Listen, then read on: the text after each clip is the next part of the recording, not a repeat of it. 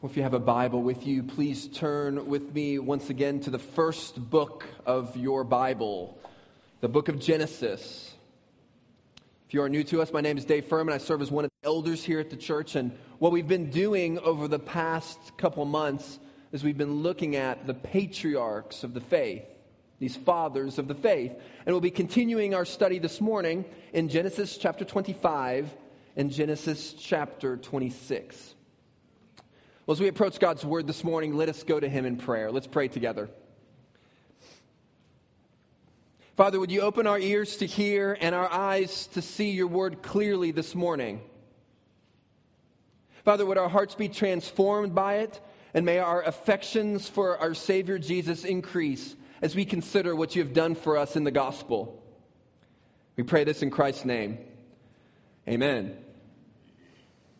Well, there's one main point that I think seems evident in our text this morning. There's certainly more that we could say, but here's one overarching theme. It's short and it's brief. Let me give it to you now, and then I'll add to it in our three subpoints this morning. So first, the main point.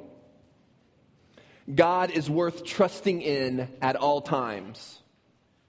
God, our God, the holy God of the universe, he is worth trusting in at all times. As we begin this morning, do you believe this? Do you believe that God is worthy of your trust now and in every situation in your life? Maybe you believe it with your ears, but do you believe it with your heart this morning? I'll be honest, mine is a bit heavy. As I studied this text during the week, I realize that my heart is prone to wander. And instead of trusting God, I give in to anxiety. I give in to fear. I give in to doubt. I think I know better than God how my life should go. How about you?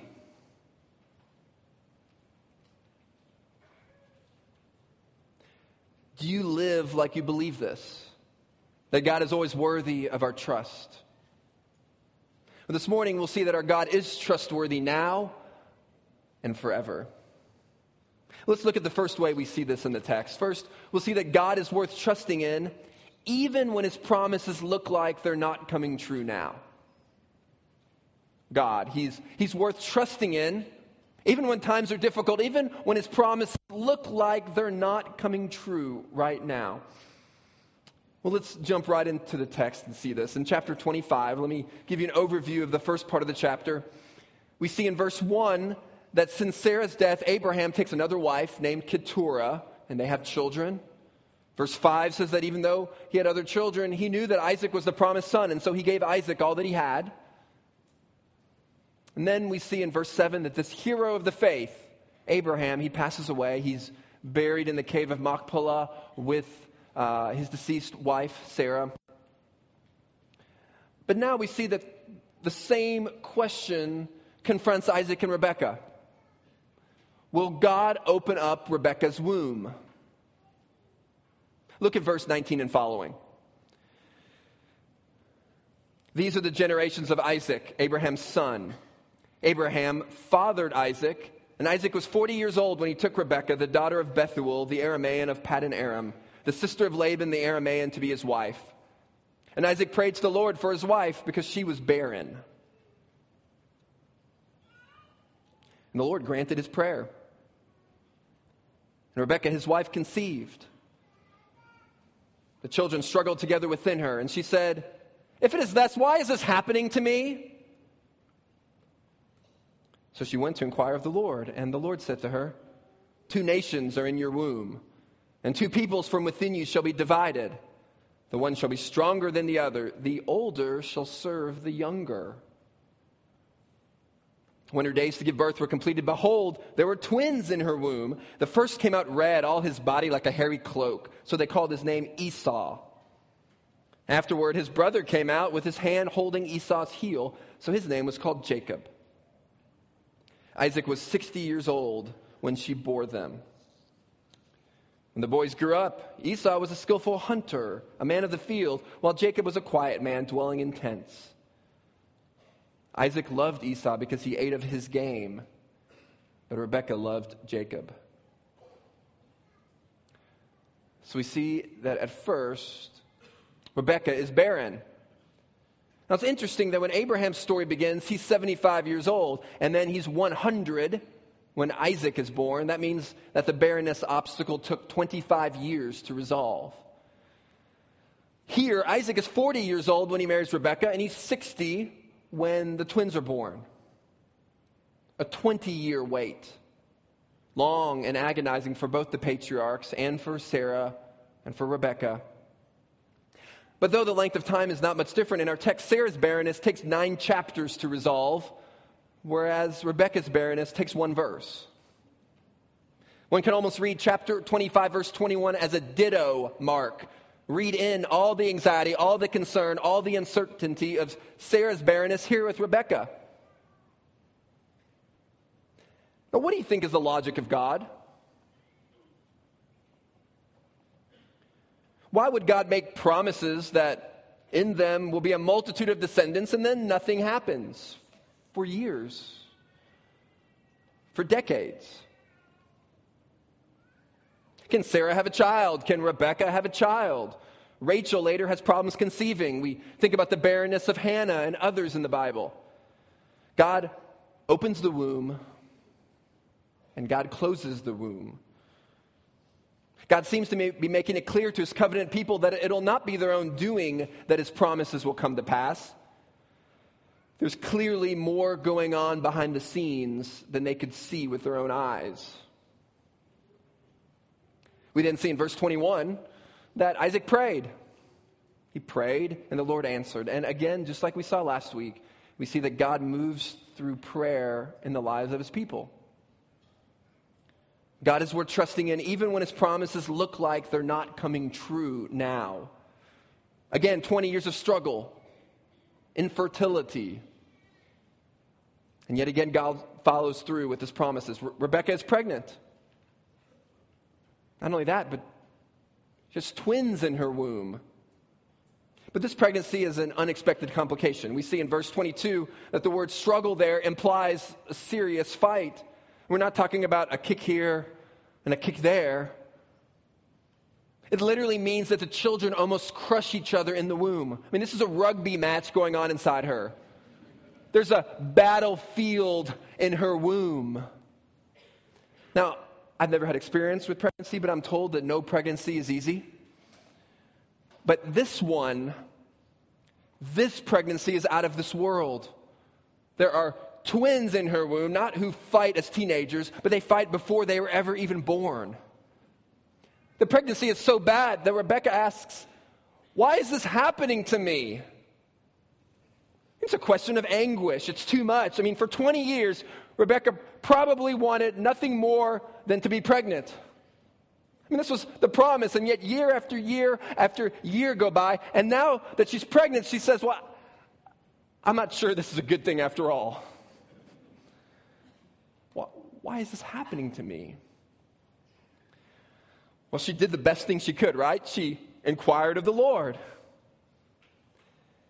And God answers and gives a perplexing prophecy in verse twenty-three. He says that there are two nations in her womb, that the older will serve the younger. From Jacob, you get Israel, a child of the Spirit. From Esau, you'll get the Edomites, children of the flesh. Well, the parents, Isaac and Re- Rebekah, they knew clearly that Jacob was the chosen one. God was very clear. Now, who would you normally think would be the first in line? Well, you, you take the oldest. The oldest was the one who would normally get the inheritance. Who did Dad want to choose here? Well, Dad wanted to choose Isaac, or Esau, I should say. Isaac liked Esau. He was a man of the field. Esau was strong. Esau was a warrior. Esau was both the logical choice and he was a traditional choice. But as we see, he wasn't God's sovereign choice. Have you noticed the pattern in Genesis? Cain is the oldest, but who did God choose? Seth. Ishmael is the firstborn. Who did God choose? Isaac. Esau is the oldest. Who does God choose? Jacob. Later, Jacob has twelve sons. Reuben is the oldest, but who does God choose? Judah. And so this trend continues. We see that God is the one who chooses. God says, I will choose who I will choose. He's working out his divine purposes for his glory. Significantly, the New Testament is painstakingly clear that the order of nature does not determine the order of grace. First Corinthians one says, but God chose what is foolish in the world to shame the wise. God chose what is weak in the world to shame the strong. God chose what is low and despised in the world, even things that are not, to bring to nothing things that are, so that no human being might boast in the presence of God. Friend, tradition does not determine grace. Convention does not dictate grace. Neither does talent or industrious hard work. Grace does not bow down to social privilege or status. Most significantly, Paul argues the principle in Romans nine that we read earlier this morning. It shows that the birth in the Jewish bloodline does not ensure salvation. And it refers to the case of Jacob and Esau. It said, and not only so, but also when Rebekah had conceived children by one man, our forefather Isaac, that they were not yet born and had not done anything either good or bad, in order that God's purpose of election might continue. Not because of works, but because of him who calls. She was told, the older will serve the younger. As it is written, Jacob I loved, but Esau I hated. Jacob became the heir because of God's choosing. Jacob became the heir of God's choosing, not because of moral virtues or good works, because the twins were not even born when that choice was made. Not only that, but God's choice went beyond the individuals to nations. The selection of Jacob individually and the Israelites corporately was solely due to divine choice. We see that this idea of God's choosing his people consumed the biblical writers. Listen to a few examples. First Thessalonians one, verses four and five says, for we know, brothers, loved by God, that he has chosen you, because our gospel came to you not only in word, but also in power and in the Holy Spirit, and with full conviction. Paul doesn't say these disciples were chosen because they were receptive. He says that they received the gospel because God chose them. In Acts thirteen, we see many Gentiles coming to believe in Christ. And it says in verse forty-eight, and when the Gentiles heard this, they began rejoicing and glorifying the word of the Lord. And listen to this. And as many as were appointed to eternal life believed. As many as were appointed believed. It doesn't say those who believed were thereby appointed, but those appointed then, because of their appointment, they believed. And in John fifteen, verse sixteen, Jesus says, you did not choose me, but I chose you. Now our faith in God is based on God's choosing of us. Ephesians chapter one, verse three says that he chose us before the foundation of the world. So when did it happen? When were believers chosen? Before we were born, before anybody was born, before the foundation of the world, his plan was set in place. Now, some of you might be sitting here and listening to this text preached, and you might be offended by it. That God would choose Jacob over Esau. That God would choose Jacob to believe and Esau not to, even before they were born. And you ask, how is this fair? How is God being fair? And if you're asking that, I would state very kindly that perhaps you don't know yourself or others very well. You don't know how profoundly sinful we all are. You don't know how profoundly sinful I am. Now, Romans is clear in chapter three that none of us are righteous, not even one. So friend, the real question is not why didn't God choose Esau? The better question is, why did he ever choose Jacob? I mean, Esau was a shallow man. He was governed by his feelings. He was governed by his flesh. At the same time, The cool, calculating Jacob invites a flood of negative attributes: rascal, opportunist, cheating, ambitious, self-seeking, self-serving, grasping, scheming, heartless, and deceitful. Now, when you put these two men side by side, Esau and Jacob, it's a wonder how God would choose either one of them. That's the scandalizing question. Why choose either of them? Why choose any of them? Why choose any of us?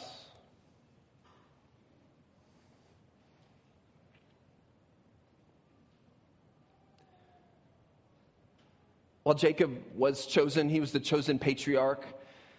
He should have rested in God's promises and not try to take this birthright into his own hands.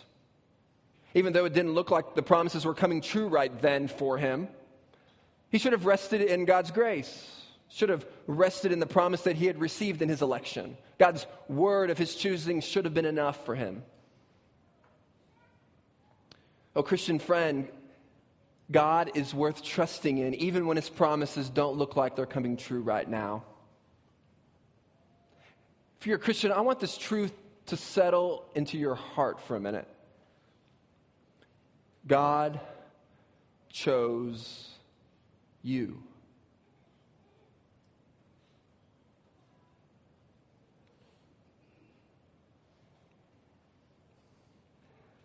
I once heard it said that the most important thing is not what you are or where you are, but whose you are. God chose you. He chose you not because of anything you've done, or who you are, or the family you were born in, or your nationality, or good works, or anything, but sheerly because of his grace and his love. God reached down and he grabbed you, his enemy, and made you his friend. It's absolutely wonderful. This doctrine of God's choosing should be celebrated by the children of God who are amazed by his grace. Can you handle this thought? That you, Christian, were chosen in eternity past. This is an intensely thrilling idea. A believer in Jesus, God has known and loved you before the foundation of the world. This can only lead us to worship and utter all-encompassing humility before God and fellow sinners who are hopelessly lost apart from Christ. Oh, Christian, God chose you. I hope that brings celebration and comfort in your heart this morning. But we see more in our text. Let's look at a second truth in our passage. Second, God is worth trusting in. God is worth trusting in even when you're tempted with something better now. This same God, God of the universe, he's worth trusting in even when you're tempted with something better now in this present life. Now look at these, these teenagers, these boys. In our passage, Esau, his name means hairy. And apparently he was a hairy guy. Jacob's name means heel catcher. He was a crafty one, a sneaky one. So essentially what you have in these two boys is we have fuzzy and sneaky, the glorious sons of Isaac. If you were making a movie, those could be their names. These are our two boys here. One kid is fleshly and one kid is a liar. How would you like these two boys to be your sons? We're going to see fuzzy and sneaky here in a bit of trouble. Look at verse twenty-nine. Once when Jacob was cooking stew, Esau came in from the field and he was exhausted. Esau said to Jacob, "Let me eat some of that red stew, for I am exhausted." And therefore his name was called Edom. Jacob said, "Sell me your birthright now." Esau said, "I'm about to die. Of what use is a birthright to me?" And Jacob said, "Swear to me now." So he swore to him and sold his birthright to Jacob. And then Jacob gave Esau bread and lentil stew, and he ate and drank and rose and went his way. Thus Esau despised his birthright. This is an odd story, isn't it? First of all, what do we know about these boys? Well, Esau became a skillful hunter. He's a man of the country. He kills it and grills it every night. He's probably pretty strong. He's an outdoorsman. He likes to arm wrestle for fun with his friends. But Jacob, Jacob's a quiet man. He would probably enjoy a night of quiet reading by the fireplace. He enjoys staying among the tents. He likes to be at home. And un- unfortunately, their parents played favorites. Isaac liked Esau, Rebekah liked Jacob. There was division in the home. Now, it's not wise to play favorites with your kids. You don't do it.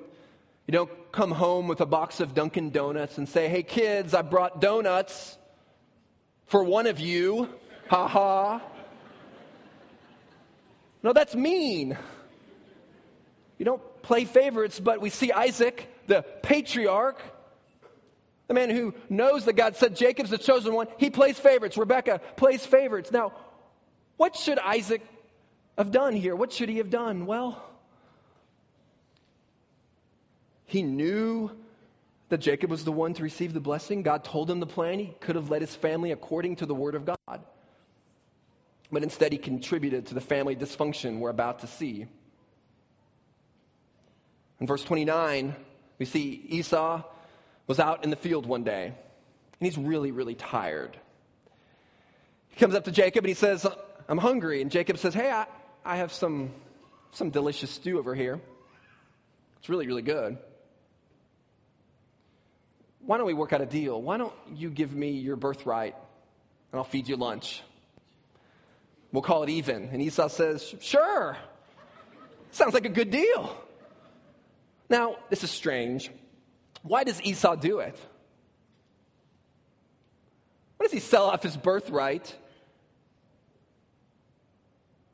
for a meal? And, well, in verse thirty-four, it gives us a hint, doesn't it? It gives us a clue. It says in verse thirty-four that Esau despised his birthright. He was careless about it because he didn't care about it. It meant nothing to him. He sold it for a single meal, and not even a five-course meal cooked by a Michelin star-approved chef, but a one-course meal. Not just a one-course meal, but one cooked by a single man.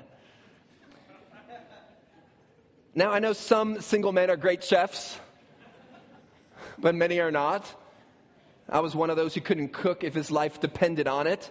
I remember one time almost setting my flat on fire because I kept the aluminum lid on my frozen meal as I tried to heat it up in the microwave. A flame ignited in the microwave and I freaked out. I couldn't even cook an already prepared meal. That's how bad I was. Now, certainly Jacob was a better cook than I was. He was a man of the tents, but this wasn't some fancy meal. This was a basic stew.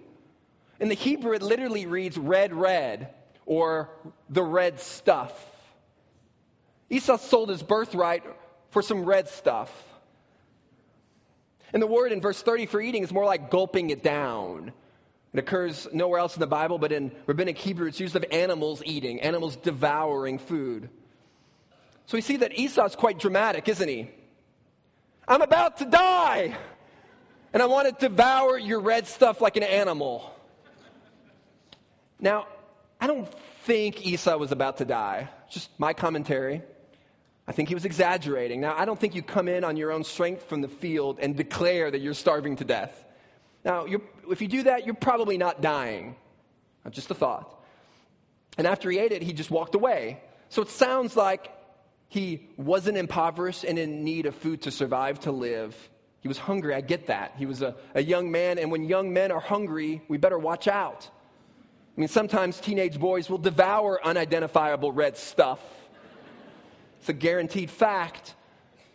But here, what Esau does is he trades away his birthright for the red stuff. Now, this birthright is very important. It was the status of the firstborn. It meant the headship of the family. It meant a double share of the estate. Especially with just two boys, you'd get, he'd get double the amount of his brother if there's just two of them. You carry on the family name. Now, selling your birthright wasn't normal practice. Wasn't something people did. And yet none of that mattered to Esau. He despised his birthright. And this was a privilege to have land, to have nation, to have your, that in your seed the nations would be blessed. Esau's problem is that those are future things. And he wants an immediate and fleshly thing. I don't want future glory. I want instant, temporary satisfaction. I care more about the here and now than any future promises or future grace or future glory that God might bring. Now, Jacob had a similar problem, though, didn't he? Maybe not as humorous, maybe not as odd. Esau wants some food, and Jacob uses that to get what he wants now. Rather than resting on the word of the Lord, he rests on manipulation to bring about the will of God. He's going to try to bring out God's blessing there, the birthright, through worldly means. He wouldn't wait for God's abundant blessings to come in the future. Maybe some of you have, have heard this psychological experiment back from the late nineteen sixties. It was called the marshmallow experiment. And what they would do is they took six hundred four-year-olds, and they took each and every one of them and put them in a room by themselves. No distractions, no other kids, no other people. And they gave each one of those six hundred kids a marshmallow, big, juicy marshmallow there on the table. And they told these kids, we're going to come back in fifteen minutes, and if you can refrain from eating that marshmallow, we're going to give you a second big, juicy marshmallow. And then they left the room, and they left that kid with that marshmallow for fifteen minutes. Now, how would your kids do with that experiment? I'm not sure mine would do very well. But the funny thing was in this experiment, experiment was how the children reacted. Some would do whatever they could to withhold temptation. Some would cover their eyes so that they couldn't see the marshmallow. Others would literally turn away so that the gaze of the marshmallow wasn't on them. Others would start kicking the desk and squirming and doing whatever they could because the temptation was too much. Some would tug on their pigtails, and some would even begin stroking the marshmallow as if it was a tiny pet animal. It's like, hey, little Fluffy, hey, little Fluffy. They would do whatever they could. They could just resist that marshmallow. But in the end, the study showed that the majority of the children ate the marshmallow before the allotted time. That was encouraging for me to hear as I thought about my children. They couldn't wait for the greater grace that was to come. Now, God is trustworthy in his promises, and yet we often can't wait, can we? We jump on present pleasures instead of trusting in future grace. And the pleasures of the present are fun. Even sin is fun. Sin is really, really fun. Now, don't misquote me on that or take that out of context, Glenn Jones. But sin is fun, isn't it? Sin brings pleasure. That's absolutely true. Why else would we do it? Why else would we sin? Now, I'm sure Esau enjoyed his meal. I'm sure he enjoyed it for the split second it took him to wolf it down. But he disregarded God. See, at the very heart of Esau's demise is the sad reality that he did not believe the word of God. God's promise was to him intangible, unreal. Jacob believed the promise. He cherished it. But for him, he didn't believe that God's promise could come apart from his own sinful manipulation of Esau. They weren't trusting God, but were tempted with something better in the present. But what does Romans six twenty-three say is the sequel to the pleasure of sin?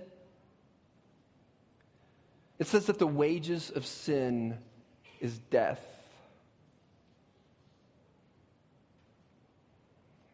The Bible says the pleasures of sin are for but a season. It's fun. You bet. You will enjoy your sin. But friend, it will lead to death. James one fifteen says, the desire, when it is conceived, gives birth to sin. And sin, when it is fully grown, brings forth death.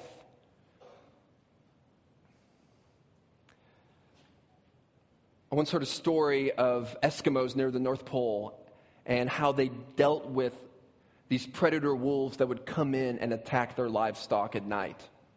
See, what they would do in order to, to get those predators is they'd take a knife and they would sharpen that knife as sharp as they could. They'd get that tip as sharp as a needle. And then what they would do with that knife is they would take that knife and dip it in uh, the blood uh, of an animal. and they would take it out, and then they'd freeze the knife with the blood on it. Then they'd dip it again in the blood, and they'd freeze it. They'd do that several times until now you had a thick piece of frozen blood around this knife. And then what they would do is they would just leave the knife out of the open during the night. And of course, lo and behold, a wolf would come in the middle of the night, and it would smell that blood. It would see that blood, and it would begin licking that knife. Begin licking it and licking it, and then that frozen blood would begin to melt, and it would get more and more excited, and it would begin licking it more, and then eventually that knife would, would cut the tongue and cut the mouth of the wolf, and now it tastes that warm, fresh blood, and it would devour and attack that knife more and more until that next morning when the owner comes out and sees that predator dead in a pool of its own blood. Friend, that's what our sin does to us. We want sin now, but it'll, it'll end up costing our lives. For Esau, it was a bowl of stew, and, and then at the end of chapter twenty-six, verses thirty-four and thirty-five, it was women. Esau married two of them, Judith and Basemath, but not only that, they were Canaanites, which, as we know, were forbidden for the people of God. See, for Esau, for, for him, a future nation, a future people, a future opportunity as the nation of God, future glory, that's good and all, but I want some stew, I want some red stuff now. I want some women now, and I want two of them. And I don't care if they're Canaanites. I don't care if God disallowed it. I want him, and I want him now. But what sin does is it tastes good for the moment, but in the end it leads to death.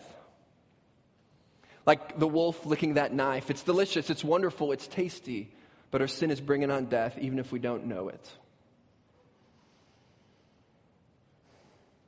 Well, what's it for us? Are there things you're tempted of in the present that you're willing to partake in because you can't wait for future glory? What things threaten your present and future enjoyment of God? I mean, for us, it could be any number of things. We want our sexual appetite satisfied now, and so before marriage or even in marriage, we try to satisfy those desires outside of what God has prescribed. Or we want a better reputation, so we lie about ourselves and others. We want more money, so we do unethical things. Could be any number of things that we could place on that list. But friend, don't give up on things of lasting spiritual value to satisfy yourself in the present. See, what God has promised us is far greater than an extra marshmallow. Well, it's sad, but Hebrews chapter twelve gives us some commentary on the situation in Genesis, and it tells us the last thing ever said about Esau. It says, "See to it that no one fails to obtain the grace of God, that no root of bitterness springs up and causes trouble, and by it many become defiled. That no one is sexually immoral or unholy like Esau, who sold his birthright for a single meal. For you know that afterward, when he desired to inherit the blessing, he was rejected, for he found no chance to repent, though he sought it with tears." Now afterwards, at some point, he realized that the birthright was worth something, but it was gone. And he cried, he wept. This buff, this hairy hunter wept with tears because he saw that the thing he rejected was the very thing that was important, a relationship with God. The text says that Esau was unholy. Other translations say he was godless. God is worth trusting in, even when you're tempted with something better now. Friend, consider that as a follower of Christ, there is future grace. God is with you now. God will be with you later. And there is a coming day when there will be no more cancer. There's coming a day when diseased elbows will, will bend and work perfectly, when mangled nerves will be unmangled. The lame will get up and they will walk and they will dance with joy. The depressed will see their darkness lift and will sing of their never-ending gladness. The anxieties of the morning on that day will be gone forever. The dark nights of the soul will be a distant memory. Our daily struggle with sin and temptation will be finished. The shame of being abused will be scorched. The fear of death, it'll be a moot point. Persecution will be impossible because all those in heaven will love God. And friend, as a Christian, we will be with Jesus. That's what we have to look forward to. To be with the Savior who was pierced for us. To be with our Lord who gave his life so that we could have life. To be with the one who has suffered for us so that we could be united to God. We will be with him. Friend, this is future grace. Friend, don't splash around in the puddles that drip from, drip from the dumpster or the rubbish bin. Believe God's promise of future grace, that a tidal wave of his love will pour out on us for all eternity. Oh, friend, God is worth trusting in, even when you're tempted with something better now. God has been faithful in the past. God is being faithful in the present. And so, friend, God will be faithful in the future, guaranteed. Trust him. Trust him now.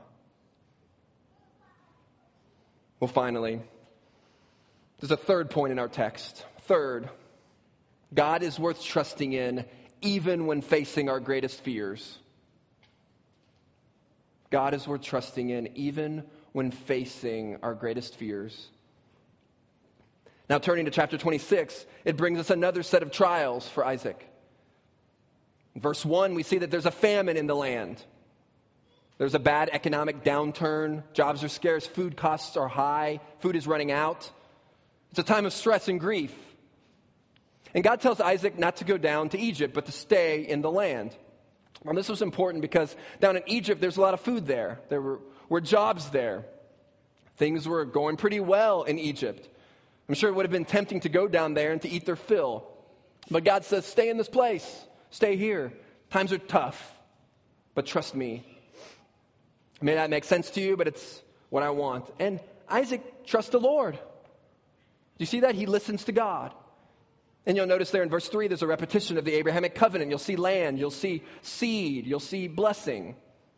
It's an encouraging few verses of obedience from Isaac, and the Lord appearing to him, the Lord being with him, the Lord comforting him with a re- reiteration of the covenant promises. This must have thrilled Isaac's heart. God says, stay there in Gerar. I'll be with you. I'll bless you. And he did. And in the second half of the chapter, you see that God did bless Isaac in many ways. He blessed him with peace. He blessed him with prosperity. He was given one hundredfold, and even the help from God to navigate some tension with the men of Gerar regarding the wells and water that are there. God helped him navigate that and pointed him to a new place. God protected him in the dangerous sojourn. In verses twenty-five, Isaac builds an altar to worship the Lord in response to God's revelation and work. He believes in God. God made promises. Later, we'll see that he keeps his promises. He always does so. But in between those two episodes, in between of God's appearing, in between of those promises and God's help, we find that Isaac gives in to fear and temptation. Look at verse six.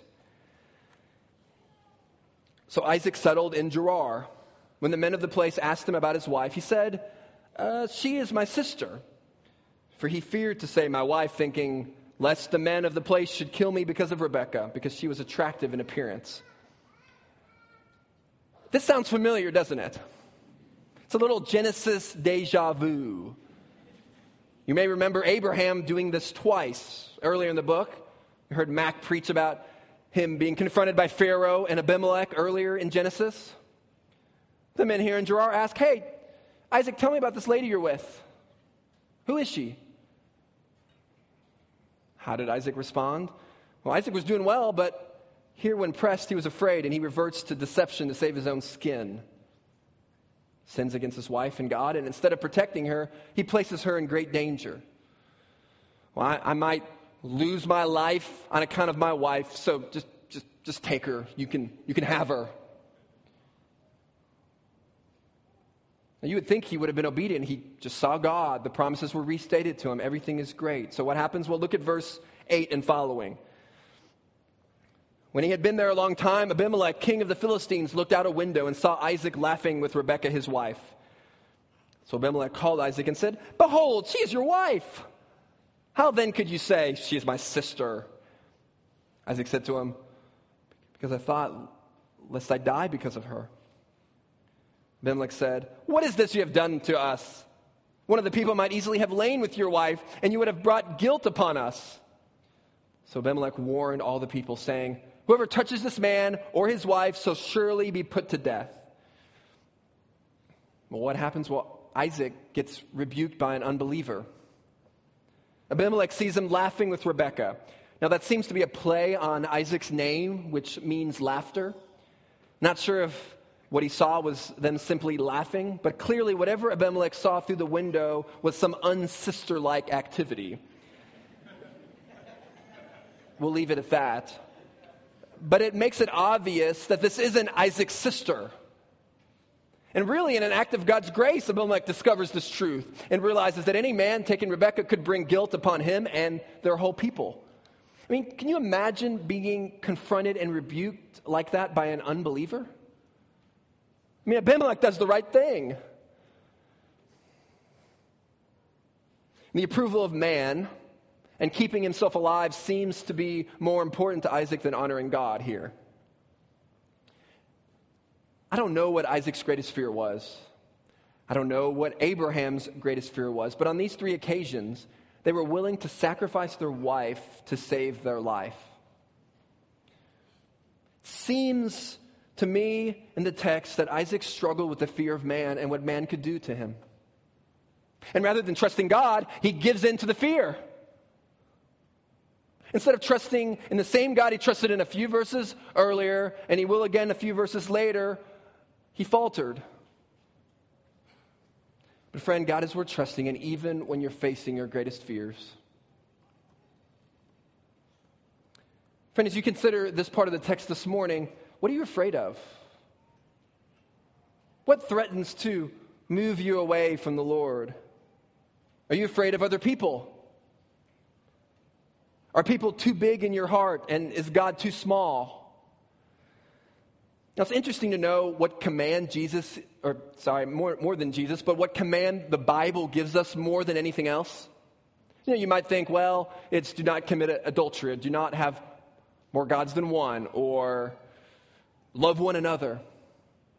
But Ed Welch, the author of When People Are Big and God is Small, in his very beginning of the book states that the command in the Bible more than any other is do not be afraid. It's mentioned more than three hundred times. It's mentioned at the end of chapter twenty-six of our passage this morning, verses twenty-three through twenty-five. From there he went up to Beersheba, and the Lord appeared to him that night and said, I am the God of your father Abraham. Do not be afraid, for I am with you. I will bless you and multiply your offspring because of my servant Abraham. And so he built an altar there, called on the name of Yahweh, pitched his tent there.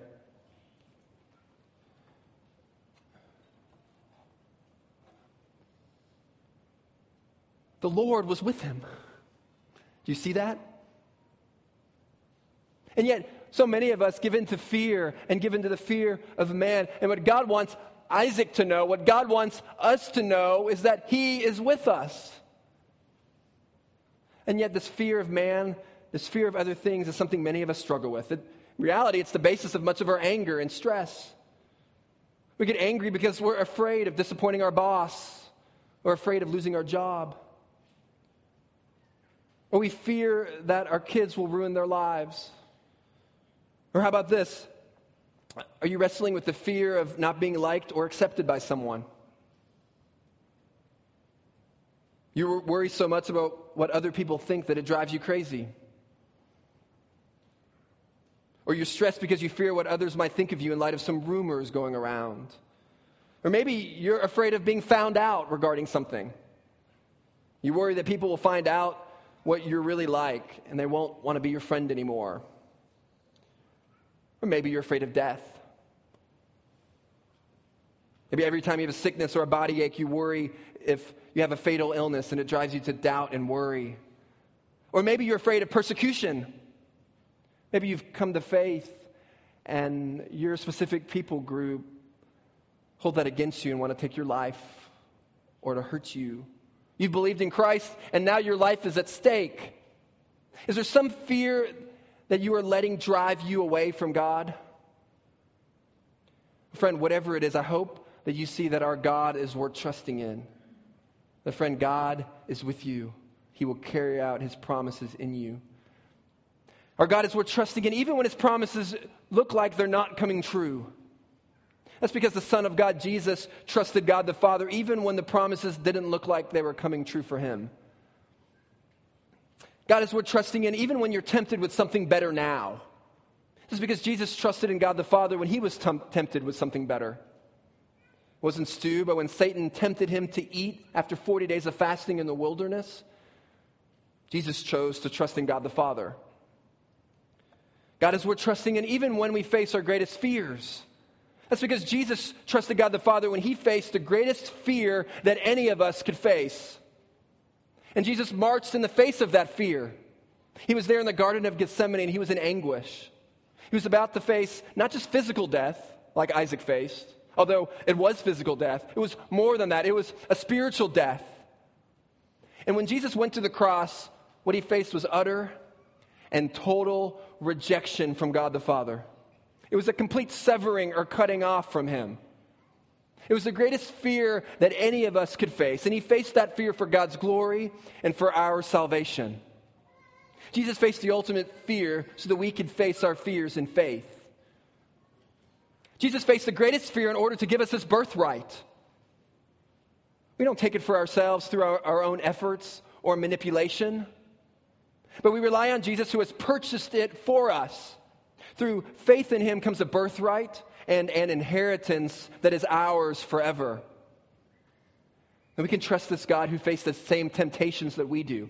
We can trust this God that faced the same fears that we do. There on the cross, what was being offered was forgiveness of our sins against the holy and righteous ruler and God of the universe. Our sin had separated us from God. It had severed us from his presence. And bringing death and judgment was the only just punishment that we could have. Apart from his substitutionary death on the cross, all of us will end up like Esau. One day, weeping in tears over what we passed up. An inheritance worth more than all the gold in this world. Life in the new heavens, life in the new earth, with Jesus forever and ever and ever. Oh friend, trust in Jesus to save you, and your sins will be forgiven through Christ's death, and you will be united to God forever. This God is worth trusting in at all times. When his promises don't look like they're coming true, when we're tempted with something better now, and when we're facing our greatest fears, friend, this God is worth trusting in at all times. Let's pray together.